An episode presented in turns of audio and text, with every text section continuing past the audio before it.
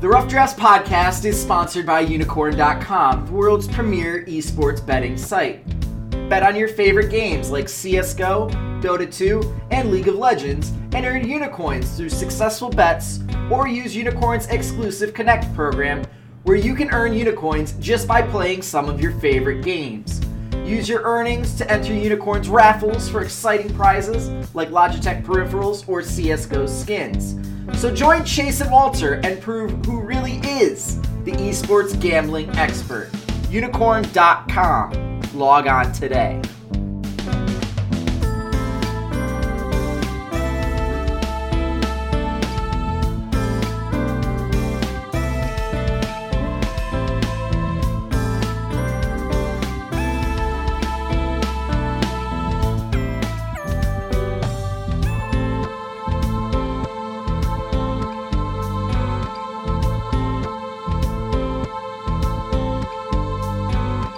Hello, Internet! This is Chase Redshirt King Wassenar, and welcome to a very special edition of the Rough Drafts podcast. We mentioned yesterday when we talked about the North American Promotion Series, which hopefully you guys uh, enjoyed that episode. That, you know, this is a time that we get to reflect. This is a time that we get to kind of take a, a breather before we make our way into the North American LCS playoffs. And that means award season. We've got three all pro teams we've got to make up. We've got a rookie of the split, a coach of the split, and of course, that coveted, coveted MVP award. Walter and I have made our lists in secret uh, without talking to each other at all about you know which guys we should put at what spots so we have a lot of arguments to, to break down and kind of see where we stand on all of it so let's just get into it walter how you doing man I'm I'm doing pretty good. Like I, you know, we made it very very specific that this was a secret ballot between the two of us. I only saw before I did my ballot one person that he put on his ballot, and I laughed to myself and went, "Oh, don't worry, they aren't anywhere close to mine. You can't argue me into that one." And we'll get to that player in a in a few minutes. But uh, yeah, I was I was excited um, to go through and really like think about who I thought was on here. Um, I do have some teams that are not um, are not represented on the All Pro team. Screw you, FlyQuest. wow. Don't care. Screw wow. you. And uh, and yeah, this should be this should be a good back and forth between the two of us. This is we've been told before that we agree too much uh, by some of our friends and some of our viewers. And this is an episode where um, I think it's a happy medium of agreeing and disagreeing. Yeah, that's not going to be a problem this time around. I'm not worried about us agreeing too much here. I, and I, you know, this is the fun thing about these conversations is that they are conversations. Anyone who says that there's only one answer to who you should be putting on these ballots, you should always question that. Um, especially this year. I just before we get into the actual picks, Walter, I just want to to ask as a, as an overall, what were your thoughts when you were making these award selections? How do you feel about the pool as a whole that we were choosing among? Um, I feel like there were only a couple of positions where I was really like back and forth and back and forth and hemming and hawing. Like there were a lot of the picks that I make that I'm like, it's absolutely this pick. Like I absolutely, this is my one, two, three in this position. This is absolutely my one, two, three in this position. Right. Um, but there were a few where where I had to go like back and forth in my head. I was like, well, but this, oh, but then there's this, oh, but th- so. Um, but I'm pretty confident in how my All Pro turned out versus how the All Pro will actually turn out and how the awards will actually turn out. Yeah. We've learned in the past from this, right? Riot at, at, least the the ballots that the writers have gotten and some of the broadcasters have delivered, uh, as well as some of the biases that players bring into it. Teams that win a lot tend to get a pretty big bump in the overall votes, but that's not how you and I approach this. We're looking like if we, you know, ideally as a member of the press, you know, what were the votes that we would make if Riot sent us a ballot that we would feel like these are the the players that should represent you know these you know these the, what, what's been accomplished this and, year. And you know the best part about being a member of the press, Chase? What? I don't have that stupid I can't vote for my own players team rule that all the coaches have to follow. So suck it, Riot. I get to vote for TSM players. You know what? Four out of the five TSM players got first team All Pro last split. So you literally can't be more biased than Riot has already been in their own previous awards. So congratulations, Walter. Going full fanboy will not be enough this it's, time around. It's it's it's wonderful being number one. Uh, all I can say is it's kind of lonely at the top. Yeah, it's uh, well, we're gonna. Let's speaking of the top. That's the first lane we're going to. Uh, we're gonna rapid fire each of these positions to start, just so you guys can see what our choices were, and then we're gonna have the discussion with each other, the back and forth, and our, our disagreements and the like. So, Walter, your third team all Pro top laner. Who would you got? Uh, for my third team All Pro top laner, I have Ssumday from Team Dignitas. Uh, I felt like even in games where Dignitas were losing, were not performing very well, Ssumday was, you know, he's playing very, very well. He was uh, their only win condition for about the first six weeks, and I don't think the Dignitas, I don't think Ssumday really changed anything about his play style. Uh, on this run that they had towards the end to get into the playoffs. I think it was more about Dignitas as a team around him playing a little bit differently, allocating you know some resources in other ways, and just their players playing just a hair better, uh, which is what got Dignitas into the playoffs over Immortals. Yeah, I I mean, I really like Ssumday. You're going to see him on my list in a little bit. I had Impact as my third team All Pro top laner. I had to penalize him a little bit because he did split time with Ray. I, I feel like as, at the end of the day, if you're on my All Pro list, you should be so good that your team looks at you and says, "Yeah, we can't afford to not have you on the Rift right now." But you know what? Impact put up some great numbers this split. Uh, really great on the assist total. He had the most assists per game uh, of all LCS top laners in that regard. Uh, laning wasn't necessarily as strong as you would expect Impact to have in a normal split, but the damage that he brought to the team, the, the way that he was this pivotal point in a lot of the team fights that ended up defining the best parts of Cloud9, you got to reward him for that. Walter, your second team All Pro top laner. My second team All Pro top laner is going to be Cloud9's Impact. Uh, I don't punish him necessarily because he had a timeshare with Ray. It's really not his fault that Cloud9 has sort of looked on of what happens when Impact potentially retires. I thought he was phenomenal the entire split. I thought he was one of the few players um, on Cloud9 that actually improved from where he was last split. Uh, and he'd probably be on top of this list if my first team top laner didn't improve that much more. Yeah, I, very fair. I had Ssumday from Dignitas as my number two top laner. I, for all the reasons that you mentioned, and also the guy is an absolute monster in the laning phase. Uh, he averaged 169 gold differential at 10 minutes. That is more than 50% more than the next closest top laner. He just did so many things for a Dignitas team that needed him to be this reliable anchor. He made the most out of every resource that he was given and put them in a position where now they're a playoff team, and that was not something that we necessarily expected heading into the season, depending on where you stood on some of these different points. I know you were very high on him going in, but there were a lot of people who had some big question marks, and he silenced a lot of those critics up pretty quickly. So, Walter, you're number one, first team All Pro top laner. Oh, come on. Could it be anybody but Hauntzer? Come on. Hauntzer, just the best player on TSM this split, was just absolutely fantastic. The step up that he had compared to where he was in the in the summer and at World Championships was just massive. He was a stud in lane uh, as a tank player. Excellent teleport timings. Was a really strong engager. Had carry moments on playing Maokai and then towards the end of the split here, we've really seen him kind of start to flourish on some of the carry style champions, in particularly Camille, as someone that you really do want to have to ban, uh, ban out against him. So the best player on the best team, he absolutely deserves to be the first team All Pro top laner in my book. Yeah, I, I have him as the first team All Pro top laner uh, as well. I, I, think that Hauntzer put together an incredible season. He averaged uh, about 3.1 kills per game. That is absurd for top laners. No one was even close to that. I think Impact was second at about 2.2. Uh, you look at the kill participation, he's at 68.1%. No top laner had as was involved in as many plays for the team as he was. His earned gold per minute numbers were amazing. basically everything he touched was incredibly strong. And if you took out, you know, Ray's damage per minute numbers because he only played 10 games, he would have been leading in that category too.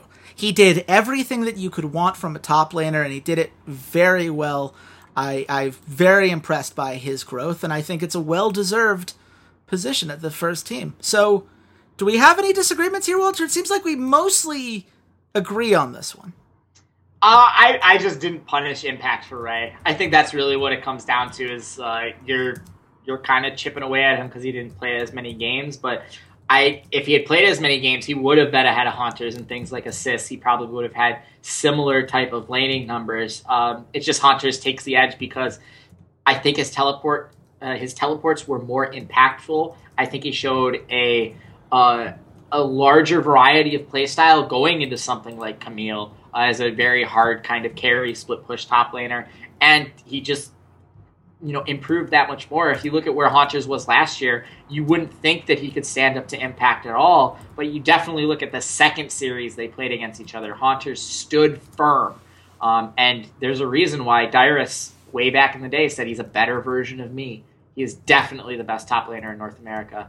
Um, Impact, eh, like I said, I just am not going to punish him for the team deciding to play their substitute for some games. It's not Well, his fault. I mean, there's there's the difference between punishing him because he didn't play and, and punishing him because the team wasn't really that much worse when he wasn't on the Rift. Ray proved that you don't have, you know, he you could work within the Cloud9 system, and there are enough other players in place who are doing their jobs and putting that top lane in a position to succeed that I don't think the gap between Impact and Ray was large enough to stand out in my mind. I think that Impact benefits from the fact that he was on a very good Cloud9 team and therefore was winning a lot of games. So, of course, the assist numbers are up. If you're team fighting and you're winning team fights, whether you're the reason for that or not, you're going to get a lot of assists. So, that's not to say that he's not a great player. I had him third on my All Pro list for a reason. He's very good. I just thought that Ssumday did more for that team uh, because he needed to do more for that team. And Hauntzer just played out of his mind. I, I think that that's there's a reason he's in the MVP conversation, which most people would have considered absurd had you brought this up going into the season. Let's move into junglers, Walter.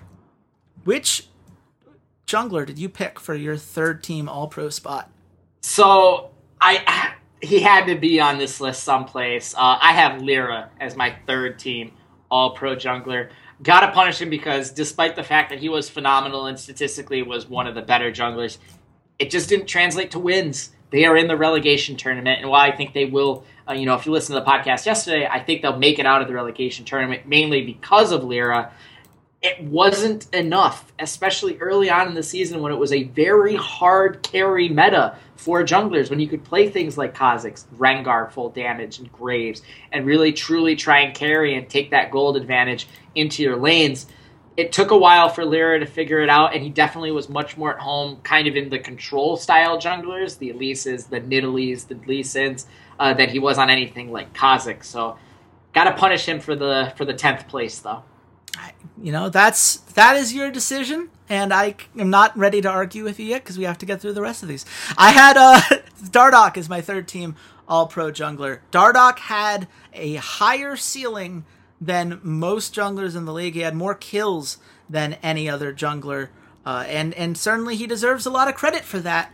Uh, when Immortals played well, he was a huge part of that, and a huge part, you know, part of why this team did almost make the playoffs. But we have to use that word almost, and we have to point out that Dardoch died a lot.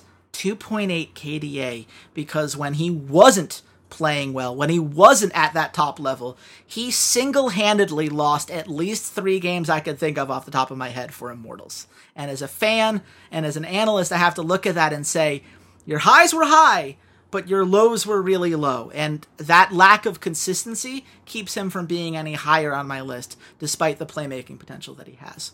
Walter, you're number two, second team All Pro. My number two is probably going to be one that doesn't really show up on a lot of people's lists. Uh, it's going to be Meteos. I think the work that he did with Phoenix One coming in as a replacement for Inori for as much as he has, the fact that towards the end of the split, they really were just leaning on Meteos, despite the fact that Inori uh, came back from his venture up to Canada for his personal issues.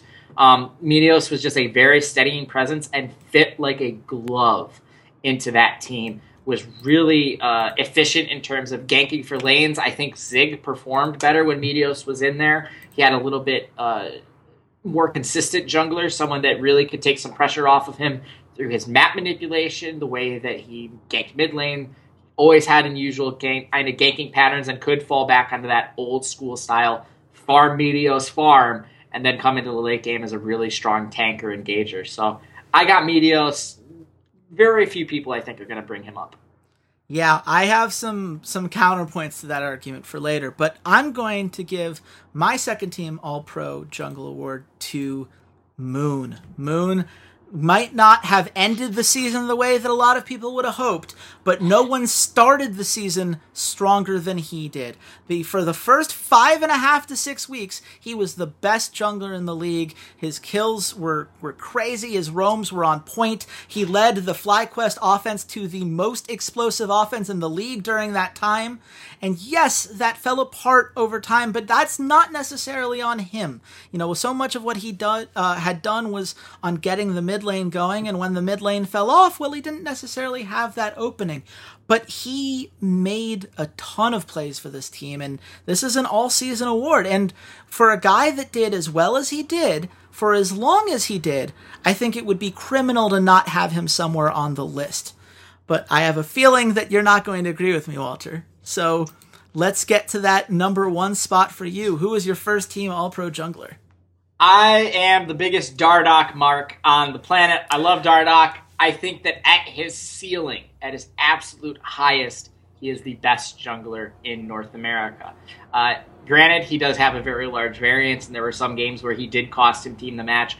But this is a guy that says, "I am going to make a play." He has KiwiKid syndrome, but he's ten times the player KiwiKid ever would have been. And you know what? He's just damn fun to watch and damn fun to listen to go off. I want cocky Dardoch back for summer when this team actually makes the playoffs and potentially goes on a run for Worlds. Yeah, look, cocky Dardoch is a fun guy to root for. I had him on my third team for a reason. He is he does have those highs. My number one, I don't think anyone's going to be surprised to hear this, is Lira. I've been talking up the EnVyUs jungler for forever now. I think there is no jungler that plays as cleanly as he does. His rotations are pretty much immaculate. He has a great sense of the map and, and getting his players ahead. And, you know, it hasn't translated to wins, and that's something I think that says a lot about the state of the jungle in general. It's it's just very difficult when you're having to be, you know, the third or fourth you know gold uh, you know gold share player on your team in order to to solo carry the games from there. But man, did he make so many plays. Man, did he keep an EnVyUs team that would have been just garbage here without him and make them single handedly relevant in all of these matches. And as the season went on, we saw more and more how that playmaking was translating into at least single map victories, even if it couldn't close out a series. That's my choice. Obviously, we've got some disagreements here, Walter. What?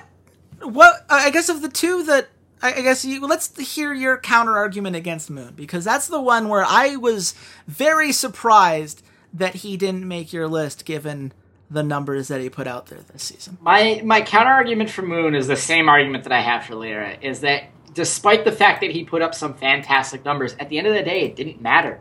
He was not good enough to elevate the players that were around him. I think Moon's success at the beginning of the split that you're so high on had way more to do with Hai and the fact that Hai was playing at such this elevated level. He was up in the clouds, one might say. Uh, and you saw Moon at his fullest extent. But once Hai diminished, you're right, Moon's play didn't necessarily fall off. He wasn't any worse a player. He still was a very strong player. But I think his early season numbers were really elevated because Hai was with him. It was usually a two man roaming type of situation where they both hop on top of one of these side lanes and get some kills, or hop on top of an enemy jungler, or get in there and get vision. They really reminded me of like season four Meteos and Hai. A lot of roaming around. I really wish that like TF had been more in the meta because I think that could have saved FlyQuest season and really kept them up at the top as a contender if TF had been in there because that would have given Hai another, a, you know, another way to really move around the map and control the map. But at the end of the day, they ended up, you know, fighting for their lives to avoid you know, not being in the playoffs. Sure, but they still like you're talking about them like they were they're in this relegation tournament. Like I understand the argument against Lira when you talk about EnVyUs. FlyQuest are fifth. They had the fourth highest win percentage in the league. You can't say that it didn't translate. It did. They're in the playoffs. If it didn't translate, they wouldn't be there. So I I don't think that's fair at all. I understand that the end of the split, you know, they had that losing streak for a while, but to say that it didn't result in success for the team I mean, if he doesn't play the way that he did for the first half of the season, they're not on, in the playoffs at all. They were only one series away from potentially not being there in the first place. So I think that was was very much up in the air and something that very much could have, you know, come back to haunt him if they, he hadn't played so well. And I, I think he deserves to be rewarded for that. Um, I I do want to talk about Meteos real quick before we move on. I, I feel like one of my big problems I had when I looked at Meteos on this list because he did play very, very well. Uh, he only played 19 games. That would be less than half of the split. And if we are talking about, you know, Russell Westbrook or LeBron James, if they missed half of the season, you wouldn't be putting them anywhere near an All Pro award. That's how we we always treat these things when we look at sports. You you wouldn't put Tom Brady on the list if he missed 10 weeks. That's Meteos can't to me is not eligible unfortunately, because of that. But clearly, you feel differently, so I'll, I'll let you defend that sample size argument uh, real quick instead of just talking. I just hate that argument. I just hate that argument. Okay, so prorate him for a full 42 games or whatever. And Meteos, Meteos' impact was not statistical it was not we're not looking at him and saying oh yeah you know he would have had the most kills if he had played an entire split but the fact that he was such a plug and play aspect of this team and that they were choosing him over their starting jungler over Inori going into the latter half of the split the fact that he fit so seamlessly with Ryu and when they took Adrian out was Stunt and it didn't seem like Phoenix 1 had missed a step at all you have to reward him for that for someone that was basically coming in off of his couch. Sure. So I'm going to reward Meteos for that. I hate the oh, sample size argument. Meteos' impact on the Rift was not something that statistically was quantifiable, in my opinion. I would be very surprised if I ever saw you support an NBA player who played less than 42 games to go to an All Star award. Think- I would never see that. I have never heard of a writer that's done it, and I, I think that that's something that just because we ended that way, you know, it, it, it should matter. If we're talking about the all pro for the whole split, then we have to take the whole split into account. And I don't think you can just prorate the rest of the season. You can't just assume that players would never have figured him out, or that in particular, he would have done very well in the pre 7.3 meta. Because 7.3 and beforehand was a very different meta than the one in which he's excelled recently. And so I certainly don't think you can prorate that. Um, but that's it's my ballot. I don't yeah. care. No, that's look. We we have the arguments because that's the whole point of this. But we're gonna have to agree to disagree and move on here. And we are gonna move on to the mid lane. Walter, who was your third team All Pro mid laner? My third team All Pro mid laner was Jensen from Cloud Nine because despite the fact that all of his numbers pretty much went up, um, I don't think he got better as a mid laner. I actually don't think he improved as a mid laner. Statistically, sure, numbers go up. I think they were a better team across the board this split than they were last split. Remember, there were some bumps in the early part of the season that um, I think his numbers are a little bit elevated because consistently they were, you know, number one seed all throughout the entire split. Um, and, you know, up until the second series with TSM, that was sort of what knocked them off. Um, but at the end of the day, I don't think Jensen as a player is a better mid laner uh, than he was at the beginning of the split. But I still think he's a top three player, so there's his spot. Yeah, I, I, I certainly, you know, Jensen, you know, is is an interesting player to talk about, and I'm going to get to him in a little bit. But first, my third team All Pro mid laner is going to be Froggen. You know, Froggen is a guy that you know we we saw when he was able to play these roaming mid laners. He had a huge impact on the team, and he was the guy that Echo Fox relied upon for everything that they did. 72.5% kill participation. That's nuts. Um, the guy had uh, huge leads as far as uh, experience differential and even gold differential, despite being on a mostly losing team, which is just very rare to see. And oh, by the way, 622 damage per minute. No one was doing more damage coming out of the mid lane than Froggen was. And, you know, this is an Echo Fox team that needed him to be that way. If you remove him from Echo Fox, I'm not sure this team wins a series. But because he was there and because he was able to enable so much of what the team was trying to do, I, I, I think that that is something that I absolutely want to reward, at least to have him on the list. Uh, where do you have your uh, your number two mid laner? Uh, my number two mid lane All Pro is going to be Ryu.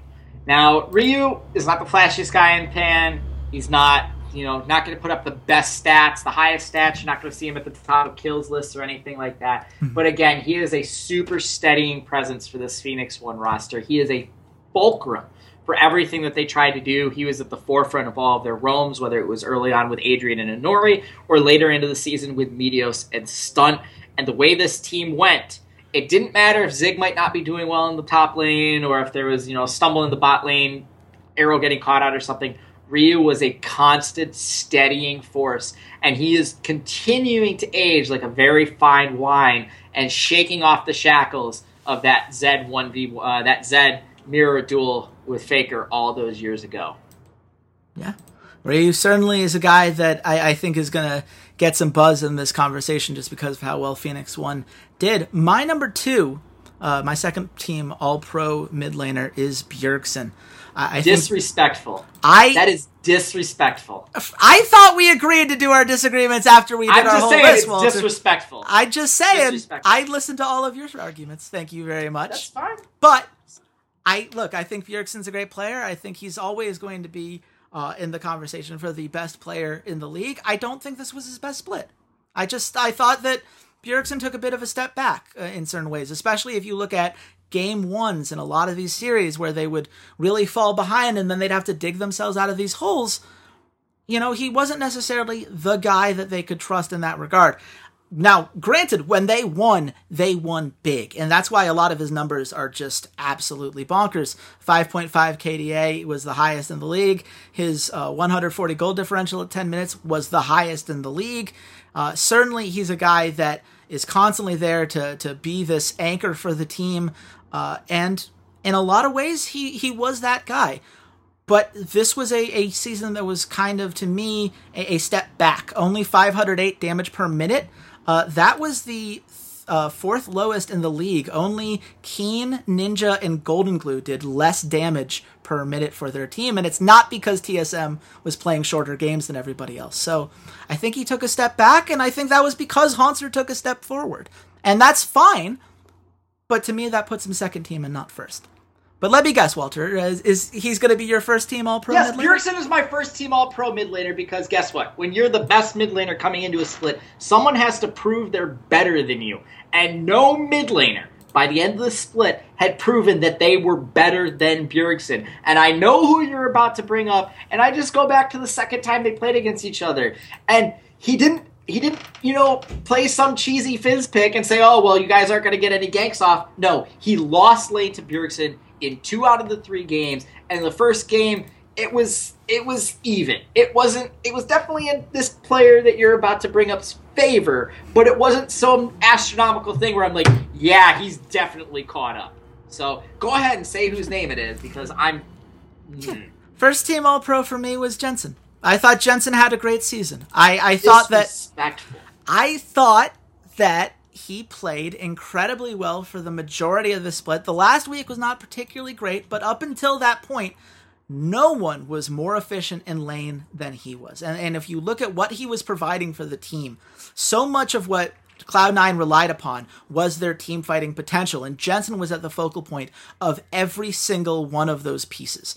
You know, he did a lot as far as you know, being this reliable piece that could, you know, get the Orianna ults or could get these team fight engages that they would need to turn these mid to late games around. And no one did that more than Cloud9. His earned gold per minute was a staggering 310.9. That was the highest, I want to say, in the league. Confirm that, yes, that was the highest in the league. Uh, no one did more in every individual game to get the resources needed to win those big moments. And while his laning phase, you know, head to head against Bjergsen, very few people are ever going to be able to do that. But nobody this season did more for their team in those big mid to late game moments than Jensen did. And that's why he gets the nod for me. So you you keep saying disrespectful, like this isn't even a, an argument to you. So why is oh. it disrespectful? This isn't even. You said it yourself. You said no one's going to hold it. No one's going to be able to keep up with Bjergsen in, in lane. lane. In lane, but that laning phase is 15 minutes of the game. There's this whole other part called the team fighting phase where all these other objectives matter. Yes. And that includes part of the team. So you're punishing Bjergsen for the fact that his top laner was playing better and they didn't need to rely as much on Bjergsen when you have the same thing on Cloud9 where they can rely on Impact, they can rely on Sneaky, they can rely on Jensen, they can rely on Contractz or Smoothie to make all these plays. So you're punishing Bjergsen for Hauntzer's improvement, but not Jensen for Impact's improvement. No, I get it. I agree. Jensen got better in laning phase. I will give him that. He made some really great plays in team fights as well. But at the end of the day, you have to outplay Bjergsen. And if you can't outplay Bjergsen in lane consistently and beat him in lane, you're not the number one mid laner in North America. I'm sorry. I, I think that you're, you're looking at the laning phase as the end all be all in a way that I just fundamentally disagree with in terms of what I value in my mid laners. his laning efficiency. I yeah, he was the most efficient laner, and doing it against everyone other than Bjergsen doesn't change the fact that he did it against nine out of ten, uh, eight out of ten uh, of the nine other mid laners in the league. That doesn't just disappear. And what's more important to me is what he did in the team fighting phase. You look at Bjergsen, only 508 damage per minute. Jensen, 588 damage per minute. He was such a bigger part of all of these fights. It's not that you know Bjergsen was just taking a step back to Hauntzer. He took a sizable step back whereas Jensen took a sizable step forward from where those numbers were last year. He became a bigger part of his team, Bjergsen became a smaller part of his team. And that does not mean that Bjergsen is not incredibly talented, because he totally is, but he was not the same key contributor to this to his team that Jensen was to his. And it was a very close call for me, but I give Jensen the slight edge in that regard because to me, Jensen took a step forward. Bjergsen, whether because he had to or because of, you know, whatever else, did not impact that side of the game in the same way. And if the laning phases are super close with Bjergsen having a slight edge for me, then those other intangibles and, and those, you know, that mid to late game shot calling and team fighting is going to stand out so much more. But I, I, mean, do we want to talk real quick about uh, about Ryu and Froggen? We should probably just move forward because that um, yeah, I, I, I, I don't disagree with Froggen at all. I, I think that Froggen would probably be my four on my list. Like, I'm okay with Froggen being up here. Yeah, and I think Ryu is a, is a fine fit as well. So let's just go to the AD carries. Walter, who was your third team All Pro AD carry? This is probably the one I I hemmed and hawed and went back and forth on like thirty thousand times mm-hmm. because AD carry was such a dumpster fire after uh, after a certain individual. Uh, so I'm going to give it to Cody Sun. Mm. Because Cody Sun to me was the only player that actually uh, was the only player outside of number one that I felt really showed market improvement from day one of week one of game one all the way to the very end. And even though Immortals didn't make it into the playoffs, I thought there was an incredible amount of improvement shown by Cody Sun. And I feel I'm getting closer to those same feelings I had about him in the preseason now here at the end of the regular season. So third team All Pro, Cody Sun, you earned it, buddy. Yeah, fair enough. I had as my third team All Pro. I had Altec. Uh, Altec, you know, at the again, gotta look at the first half of the split. Altec was an incredible player during that time. He got a 4.2 KDA for the overall split. His uh, his laning numbers were not particularly great, and I think that's something that had to penalize him. But again, you're you're grasping at straws when it comes to the AD carries that were available here. Sneaky and Wild Turtle have some kind of inflated numbers because they were on these top tier teams, and once you remove that, to me, Altec was the the most consistent of, of the AD carries in terms of just cleaning up fights and and uh, you know, uh, just being able to be that sizable presence, especially in the 7.3 and earlier meta, and that does matter. That was more than half of the season. Uh, but he's at number three because I do think his laning flaws in particular are something that hold him back from being a truly great AD carry. Uh, wh- who is your number two, Walter? My number two is going to be CLG's Stixxay. Uh, I thought he was the most consistent AD carry out of the entire bunch, and I think that CLG's problems didn't really center around him. I think that CLG spent the season playing away from him for a lot of it, and it has to do with the utility carry meta, but once you got back into you know like Ezreal's and Caitlyn and thing like that, he showed he's the Stixxay of old. So I'm not really to punish him too much uh, for the fact that you know you can't do a whole lot with utility carries, but he did play them pretty well in my opinion. So Stixxay is my second team All Pro AD carry. Yeah, I agree with a lot of what you just said. He's also my second team All Pro AD carry. Uh, he had more raw kill numbers than anyone in the AD carry position in the league. Only one player had more kills per game, and I think both of us are about to get to him. Uh, you know, Stixxay, look, he was a huge focal point of every single one of the games and series that CLG were able to take this this season. He is a very strong uh, player, not just in the the laning phase, but in terms of just what he does for them in team fights, how he can clean up and and really you know get the resources that he needs on his own, his wave clear, uh, you know when he needs to to split push and be that guy, uh, he certainly is capable of doing it. And I really have a lot of respect for a guy that's playing on a team that you know was dying left, right, and center, and still managed to keep his earned gold per minute numbers and all of the other relevant stats you'd really like to see uh, and keep those relevant going forward. So I think that's that's where I landed up on that. Who was your number one first team All Pro AD carry? Arrow, not even close. Yeah. I think he had one of the best seasons that I've ever seen out of an LCS player. And uh, despite the fact that there were some times where it looks like he was out of position, I feel like going back and watching these key moments, it's mainly that his team is running away and he's not under he's just either not getting the communication or his tanks are like oh crap i sh- you know i should i need to let my AD carry go first and i need to take the hook. Uh, so some of the mistakes i don't think were really his fault. Just incredible damage incredible plays from him even playing utility AD carries and i just have to give it to arrow yeah i i have arrow as my first team all pro AD carry and i don't think it was particularly close uh, most kills per game uh, on average uh, you know, 70.7% kill participation. That's absurd for someone who played as many games as he did. Uh, his 5.3 KDA was obviously very impressive. He won his lane way more often than not. His damage per minute numbers were far higher than any other AD carry. His he did everything. He was the first place guy in almost every relevant statistic. And at some point you just have to look at that and say that is, you know, praise be. That's the guy that you really want uh, to carry in that regard. So, shout out to him for putting together an incredible season and doing so in a pretty turbulent year. You know, he's had to play with at least three different supports now and two different junglers and all of the behind the scenes drama that was likely associated with the Adrian and Inori split. So, shout out to him for all of that. Uh, I think there's only really one argument we need to have, Walter, and I hate to undercut you but I think you might be right. So, like, tell tell me why I'm wrong, so that I can agree with you and opt out of this pick. But I, I, I need to hear the case. So your argument was Altec early early season stats. He was really, really good in the early season. High, high roaming down into the bot lane and overinflating Altec stats. There, he still has Altec syndrome, where there are just moments he runs away from the fight. And let us not forget the terrible, terrible Mordekaiser Maokai game. That was really bad. That was really bad. I, you know, I I looked at the earned gold per minute numbers. Uh, who do you think were the the top three AD carries in that statistic?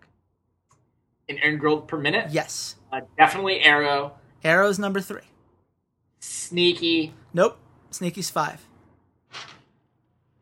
I'm trying to think early game teams. Um, Well, I that's probably going to lead you astray. Number one was Wild Turtle. Funnily enough, I was going to say Turtle. That was going to be my next guess. they they fuddled him a lot of resources. Uh, Yeah. Number two was Cody Sun. Hey! Right? I came out of nowhere. fix this one for you, buddy. I'm gonna fix it right on screen for Oh, you. Not th- all thank you it's Cody's kindly. It never happened, guys. Never happened. This was Cody's son too. Man, I you know, it's one of those things where I didn't want to go that way because as an Immortals fan, I still remember, you know, all of the the people that pointed out just how bad his laning phase was in the first half of the split. I think there was that game where he lost a tower in 6 minutes without dying, like he had just been so pushed in without even a gank coming that way. But there is no player who has improved more on a week by week basis, probably in the league.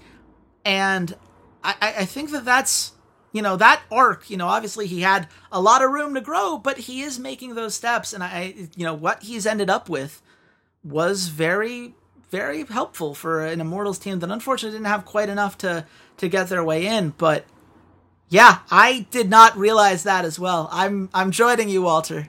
For you've, you've convinced me here. Congratulations. There we go. I'm glad we finally can agree on something. Yeah, broken clocks are right twice a day. Let's do supports. First team, our third team All Pro support. Excuse me. Who was your third team choice here, Walter? Um, I said stunt. I uh I said stunt because after the top two, I think it's pretty much a coin flip because I think a lot of players played very poorly. I think guys you would have seen up here, Adrian, Matt, Aphromoo had a lot of question marks and a lot of mediocre play. So I think stunt, other than for like one, maybe two games, was fantastic and was the third best support in North America. And I'm sure if it, you know, sure, if it projects over to a full season, which you're going to bring up later, and I don't care, um, yeah, he probably wouldn't be this high, but just from what I saw of him, I want to reward him for it. I think he did really, really good in a year where the support position was pretty terrible. Yeah, the support position was pretty tough when you had to to break down these decisions. I have you know, I, I don't even really have a strong case for the support that I picked. It's more that I eliminated all of the other options. Like for me, Stunt didn't play enough games, and I didn't like how he played on Dignitas. When you look at the the numbers there, he has improved, but he didn't quite have those numbers for me. And also, he did get benched for Shady in the last week. I don't think you can say that about an All Pro support. And it's not like Shady was doing particularly well to keep him off the uh, off the floor. I didn't want to give it to Adrian because I do not reward a player who has been kicked off twice, uh, off his team twice in about three or four months, or at the very least was not asked to come back. Yeah. Like you, that's that's a problem. You you can't tell me that that's one of the three most valuable players at his position at that point. So that left me with Xpecial, and he is a robot designed to crush uh, CLG's dreams, as people have pointed out. But he's also just a pretty solid support across the board.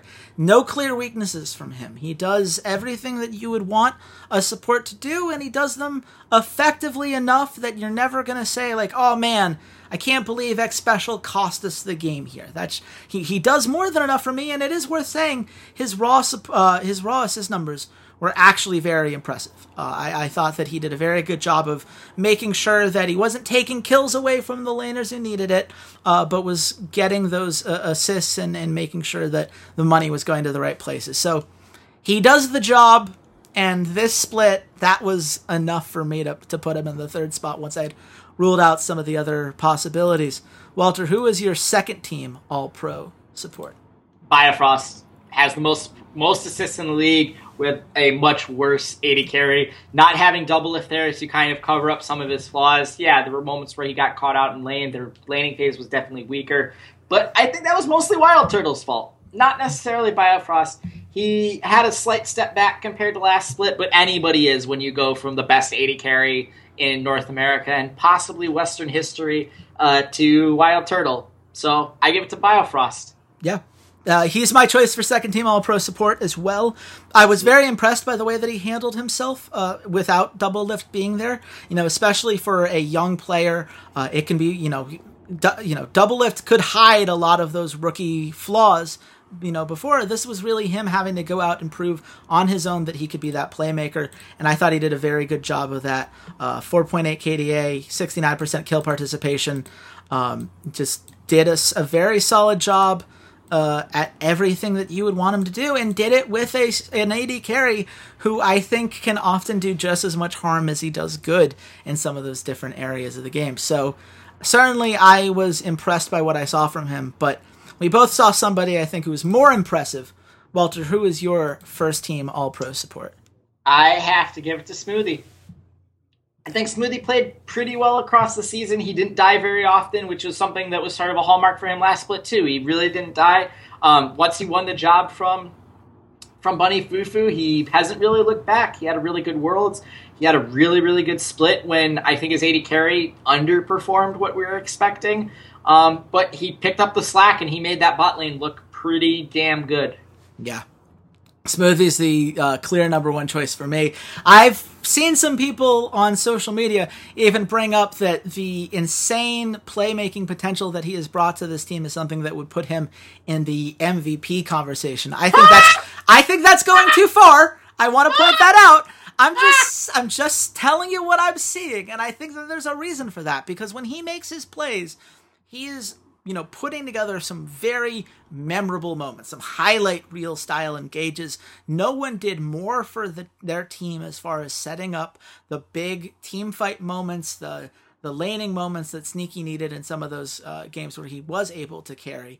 Uh, Smoothie did everything you want from a support and then some. And I do think that the the vision that he provided and the uh, the way that he you know put his teammates in a, a path to succeed just you know from something as you know as simple as a redemption placement to something as complex as you know these individual warding spots and pathing moments that he had to ensure that the team would have as much information as possible i give him a ton of credit and i, I think he deserves that number one spot. So the one argument we have walter and i, I think that you're not going to be surprised to hear me say that I, I don't like the idea of giving a guy who played a quarter of the season an all pro spot. That would be the equivalent of giving an NFL player who only played four games uh, a spot on the all pro roster. So, what's your counter to that? What was was was he so good in your mind that it just was undeniable in those twelve games? Like, like how how did you get there? Yeah, I, I thought he showed exceptional play in those in those twelve games, and when I compare it to the games that I saw out of everyone else, including a special, I was like, I would rather reward him for only 12 really good games than reward someone for, you know, a mediocre performance for 40. And that's what I get from Xpecial. That's what I got from Ale. That's what I got from Aphromoo. That's what I got from everybody else was mediocre performances across the board. It's my ballot. It's my decision. I get I get where you're coming from, but um I don't really care because I'm not going to give Stunt the Rookie of the Year. So I decided to reward him here instead. I I can understand where you're coming from. Uh, if he had 12 great games, I probably would feel differently. I, I think that his Dignitas games were not particularly great. I, I think they showed potential, but I, I didn't think they were so overwhelmingly solid. I, I think that there were definitely some rookie flaws that he needs to work through. And that's not a problem, by the way. That's not a criticism of him. He hasn't had a lot of time in the LCS yet, but I think it says a lot that they uh, Phoenix One only gave him one game in Week Nine before benching him for Shady of all people. That's not something that I want to hear I, about a an yeah. All Pro support. That's that is a huge concern for me. If, if Phoenix One doesn't feel comfortable putting him out there, I don't feel comfortable putting him on this list. But we we've got to move on. There's just so many so many debates still left to be had, Walter, and the next one is the Rookie of the Split Award. You said that you couldn't reward Stunt, so I, I don't see him being your choice here. Who was your choice, and, and who was the runner up if you had one? So, uh, my actual choice was I picked Akaadian, and my runner up was Cody Sun. Uh, Akaadian, I, I remember saying it like week two where I tweeted out, I was like, man, it's a shame that Akaadian's going to lose this to Contractz because Contractz is going to win the split. But, uh, they didn't, and they both tor- sort of fell off as the weeks went on. But Akaadian, I think, had the much higher ceiling. Um, I think that he was more cru- was more pivotal for his team's success uh, than Contractz was, and even towards the end, he was making some fantastic plays that I feel like the rest of his team wasn't really following up on, and Contractz was kind of just being dragged along for the ride uh, behind Impact and Jensen. So I gave it to Akaadian. And then the runner up, like I said, Cody Sun, I think, again, he improved over the course of the split. I don't think any other rookie you can say this rookie was better in week nine than they were in week one. Yeah. I now that I have seen the light when it comes to Cody Sun, he is going to be my runner up, but I am going to give it to Akaadian. I, I think that for all the reasons that you said, uh, no player was more electrifying from this rookie class than Akaadian was, and he was not necessarily put in a great place to succeed. Uh, he certainly doesn't necessarily have the consistency or game knowledge that I would want from a, a veteran jungler, but he's getting there.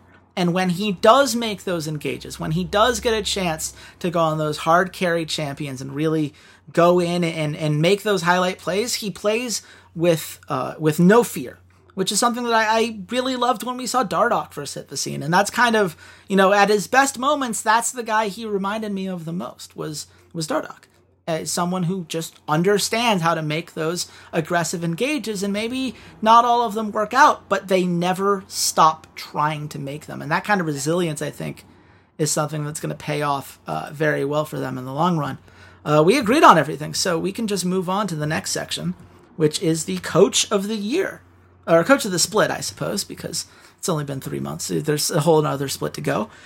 Uh, Walter, where did you go with this one?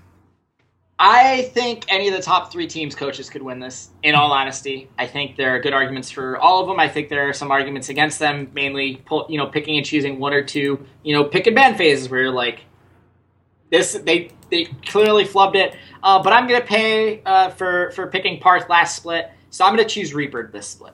Um, I think it's time to actually reward him. I think he did pretty well with Cloud9. Like you said, there was improvement from Jensen, there was improvement from Impact. He got a rookie jungler to a second place finish in the LCS. And despite some minor flubs here and there, they did finish pretty strongly. And um, overall, I was impressed by how he uh, how he ran the team. Yeah, I, I think that is fair.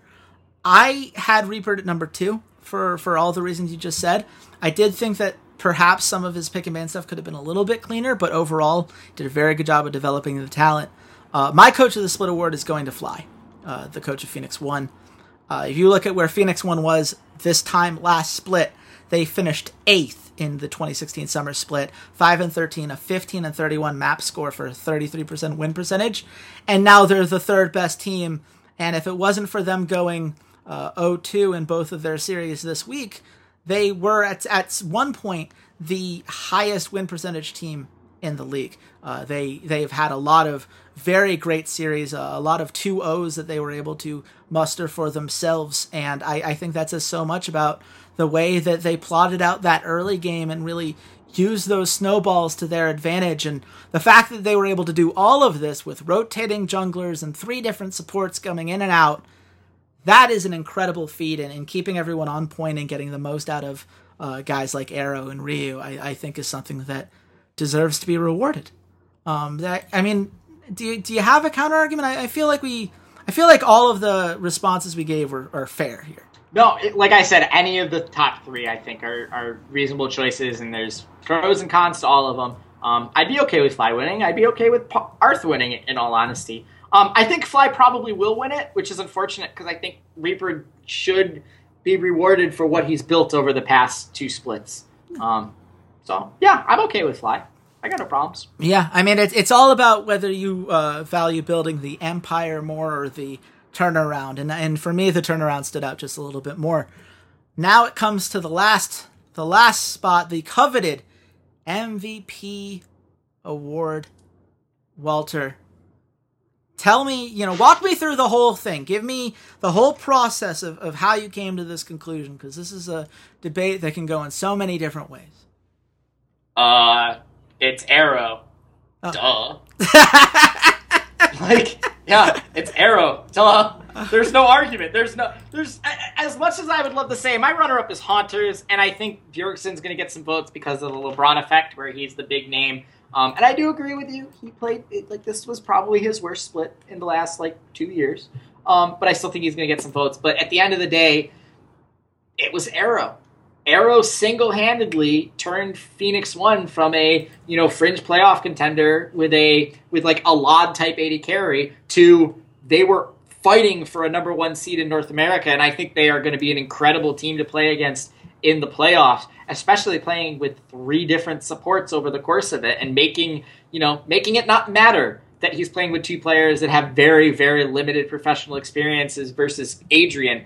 Uh, his laning stats are just incredible across the board. You said it during our AD carry All Pro number one in almost every major statistic. I don't think it's close. I think Arrow is the MVP, and if he's not, something went seriously wrong.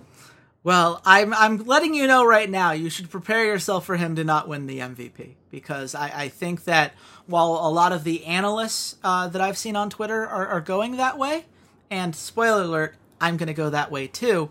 I, am certainly, you know, when it comes to the the players and and a lot of these, uh, you know, the casters and coaches, I, I think a lot of votes are going to go towards you know the TSM side of things. I think it's it's a great narrative to give it to Hauntzer, the natural North American, this this rookie that is playing at a level we haven't seen a North American rookie play at in a He's long time. rookie. Not rookie, a North American t- a talent. Excuse Okay, me, a, a natural North American talent. My apologies. I had the rookie this one in my head.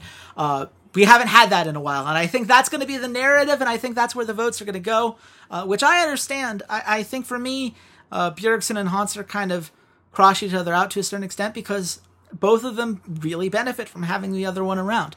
Uh, that's not to say that they're not both insane players, but when you talk about the MVP, to me, that award is which individual had the biggest impact on on a winning team, on a, on a very talented roster that wins a lot of games. Because it has to be a team that they prove they could be successful on, and it has to be a team that um, that you know you take them away and suddenly things go pretty horribly wrong.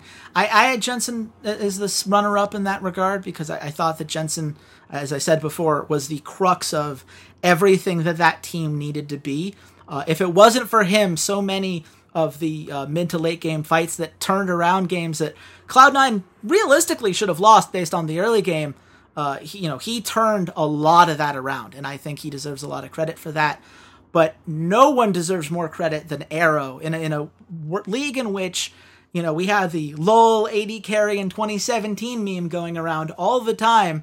Arrow was the guy who said, "Oh, you don't think AD carries could uh, carry? Oh, here, hold my beer. I got this." Uh, and that's exactly what he did. He played out of his mind, and he played out of his mind every week with two different jugglers and three different supports. And we're gonna keep bringing that up because it's still insane that that happened. We don't see like bot lanes need time to adapt to each other, and Arrow just said, "Eh, whatever. I'm just gonna be this hard carrying monster of a player, and you try to stop me." And the answer that everyone came to was, uh, "We can't, though."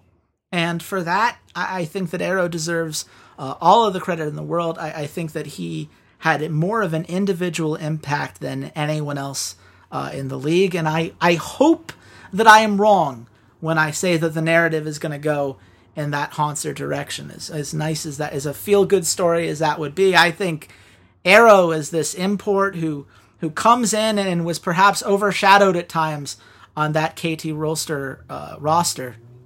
I mean, let me put it this way, guys. Uh, Arrow went one way, Hachani went another, and we saw how those careers worked out. Uh, the split. So uh, I think we have our answer for anyone who was wondering uh, who deserved the credit of that bot lane. I think we know now. I think that has been solved. So that's that's it. I, is there anything you want to add, Walter? Is there any you know as we wish the regular season a fond farewell? Any any final thoughts?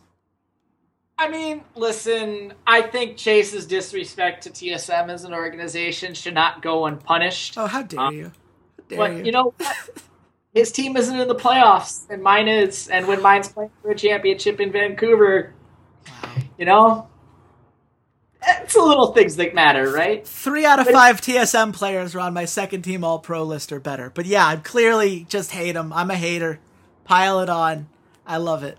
I, You got Jensen over Bjergsen. That's that's a cardinal sin, in my opinion. you know that's that's fine. That sacrilege is something I, I will accept that in, in the same way that I have to accept your but it's my list though defense. So you know what? I, I, I, you know, if that's the way we're gonna play it, that's the way it's gonna go. I, I think that honestly, at the end of the day, uh, bot lane didn't quite hold up outside of, of Arrow the way that we usually expect in North America.